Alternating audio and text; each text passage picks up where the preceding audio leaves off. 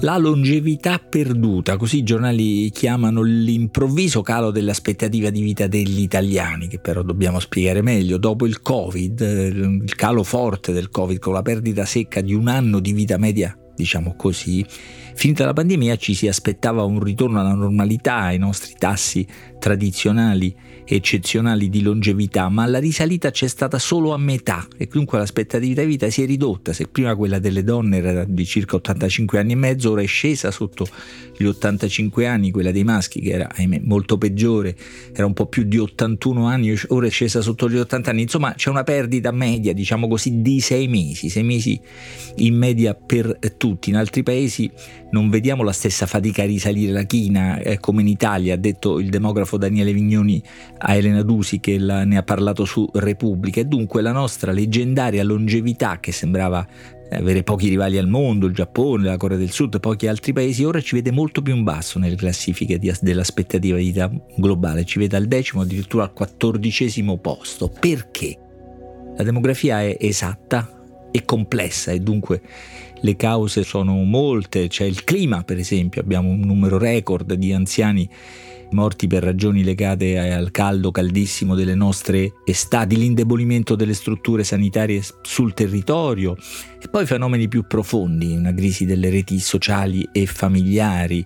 Se nascono meno bambini, i, i nostri vecchi saranno più soli, ecco per esempio. E questo lei lega le generazioni tra di loro, solitudine, insomma, anzitutto solitudine, certo tra le trasformazioni le crisi del nostro tempo, quelle che riguardano i rapporti tra le diverse generazioni, i rapporti diciamo quantitativi e qualitativi sono tra i più profondi e significativi e con tante, tantissime conseguenze che tendiamo a sottovalutare, riguardano tutte le generazioni e le loro dinamiche, l'espansività dell'infanzia, le aspre tortuosità dell'adolescenza, gli esperimenti della giovinezza, la creatività dell'età matura.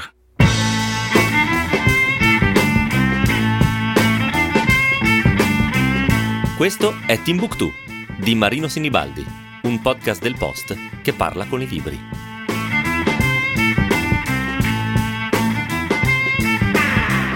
Ho tratto la canzone precisa, anche un po' poetica, delle diverse età della vita dal libro che ho davanti, di riflessioni sulla vecchiaia. Non, non, si tratta di un libro che parla molto di demografia e sociologia, per quello ci sono tanti altri libri, ce ne sono molti sulla vecchiaia, sgombriamo subito il campo appunto da un equivoco. Di vecchiaia si parla, si parla molto, come si parla molto di tante cose. Una delle cose più strane del nostro tempo è quella sorta di vittimismo multigenerazionale, diciamo così, e pluriculturale, per cui sembra sempre che la propria condizione o la propria generazione non venga sufficientemente rappresentata. Può anche essere, ma è un paradosso nell'epoca in cui si parla e si scrive come non è mai accaduto nella, nella storia umana. Questo, insomma, non è uno dei tanti libri sulla vecchiaia, ma è esemplare perché è particolare nella sua profondità. Si intitola L'età grande, lo ha scritto Gabriella Caramore, una scrittrice che è stata una bravissima conduttrice radiofonica, lo ha pubblicato Garzanti, racconta una vecchiaia personale, individuale, diciamo così, ma è, appunto non è un libro di sociologia e di storia, ma non rimuove quella dimensione. L'idea di Gabriella Caramore è che le due eh, prospettive, la, la dimensione personale e quella mh, storica, si illuminano a vicenda. Passano gli anni, scrive, le cose si trasformano, il mondo di ieri o di appena l'altro ieri non è più lo stesso, noi stessi ci trasformiamo e da un certo punto in poi smettiamo di percepirlo. Viviamo in continua metamorfosi, io, le persone intorno a me, gli oggetti, i pensieri, la storia. Il mondo che conosco oggi non è più neppure solo quello di qualche anno fa. E questa è la condizione di metamorfosi per tutti in cui va pensata o ripensata la vecchiaia, dice Gabriella Carmore, senza nostalgie di un passato reso mitico dalle difficoltà del presente, sto ancora citando. Un tempo, narra la vulgata, i vecchi erano rispettati, erano circondati dalla tenerezza dei loro cari, morivano nei loro letti, sì, ma quali vecchi? Forse i pochi che potevano disporre, insieme di qualche considerazione agio, di un contesto amorevole, di una posizione autorevole. Per gli altri c'erano comunque i miserevoli ospizi o il brutale abbandono. Quanto al rispetto, davvero erano considerati sapienti da venerare e da cui attingere consigli di vita? Sì, ci sono state figure esemplari in alcune circostanze della storia, ma la moltitudine dei vecchi ha sempre patito il peso degli anni, la sopportazione dei più giovani, il tormento delle malattie, l'estenuante solitudine e la paura della morte. E qui mi fermo subito perché voglio dire che non è un libro triste, non è nemmeno un libro euforico di quelli che strillano alle bellezze di ogni condizione, di ogni età, di ogni generazione. È un libro sulla ricchezza possibile dell'età grande. A proposito, perché ha scelto questo, questa definizione, Gabriella?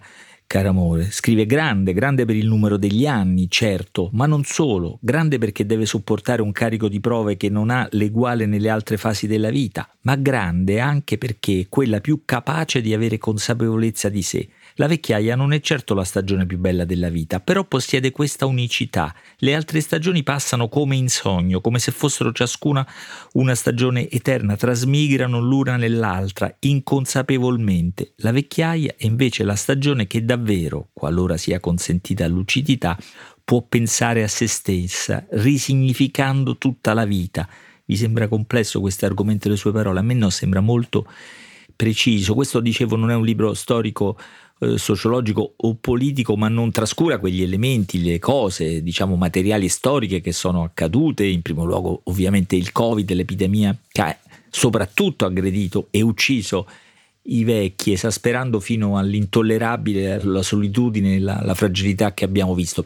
Qui però si intravede un tratto decisivo della metamorfosi in corso. La vecchiaia, più che un tempo a parte, oltre che un tempo a parte, mi sembra un'età in cui sono più evidenti condizioni di difficoltà di tutti. La vulnerabilità, per esempio, che, che abbiamo visto, riguarda tante o tutte forse le condizioni della nostra società, la, la, solitudine che la moltiplica e che non è più solo un problema di alcune età della vita, è un fenomeno sociale, un'emergenza si dice in modo orrendo sociale molto diffusa. Insomma, la vecchiaia più che un'eccezione sembra un eccesso, cioè tutto quello che di fragile o di problematico affligge le nostre società, ma c'è in modo per così dire esasperato.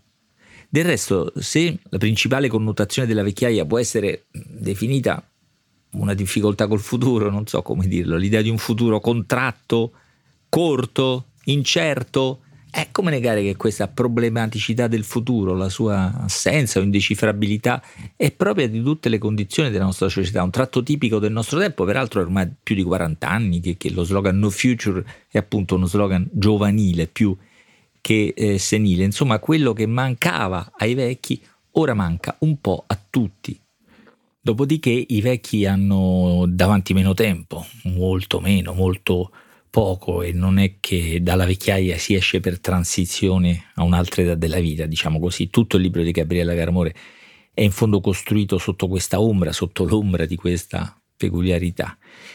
Ma qui è la ragione per cui, cito, l'esistenza eh, terrena si riveste di una pressante responsabilità, come un'urgenza di vivere in pienezza ogni istante concesso, rigettando un senso di spreco, di superfluità dei giorni che passano. In modo molt, non molto diverso, Don Milani diceva non bestemmiare il tempo, irritato dalla, dalla blasfemia con cui lo si spreca, nella superfluità. Ecco, è questo che la vecchiaia oggi può insegnare anzitutto a se stessa, perché per il resto non penso che i vecchi abbiano oggi molte cose da insegnare. In tempi come questi c'è molto più bisogno di immaginazione, più, c'è più valore nell'invenzione che non nella, nella, nell'esperienza. E anche la memoria è sovraccaricata, altro che consumata, anche se poi magari le due cose, i due difetti si sommano, non si escludono a vicenda. Ci sono dei versi di T.S. Eliot, il libro di Gabriele Camore è intessuto di magnifiche citazioni letterarie, soprattutto poetiche di molti riferimenti soprattutto eh, musicali. Dunque, i versi di Eliot dicono, dai quattro quartetti, i vecchi dovrebbero essere esploratori, qua o là non importa, dobbiamo essere in movimento ancora e ancora verso un'altra intensità, proseguono, ma qui mi fermo non solo per l'imbarazzo di leggere la poesia, ma anche per fermarmi su questa parola intensità, un connotato che mi sembra definisca meglio di altri l'età grande di cui parla Gabriella Caramore. Non tace le cose che cambiano, che mancano, declinano il desiderio, la bellezza dei corpi e poi ci sono le cose che non cambiano come le diseguaglianze, no? magari diventando meno nette e schematiche accanto alla diseguaglianza economica contano molto quelle della salute, della socialità, chissà se si attenuano quelle tra maschile e femminile, boh, no, direi di no, ma non lo so, ma non tace Gabriella Caramore le cose che si perdono, eh, per i quali forse dice ci può soccorrere una sapienza antica che può aiutarci ad accettare che vivere comporta anche perdere. Un aspetto della vecchiaia è proprio il rarifarsi del paesaggio umano intorno a loro, per, per, esempio, ma qui c'è qualcosa di fondamentale nell'invito, non direi finale, ma cruciale secondo me del libro di Gabriela Caramore, dove ci ricorda che aver cura è il compito primario di ogni comunità umana. Una comunità che non ha cura del vivente è una comunità che prima o poi si guasta, si deteriora, va a male,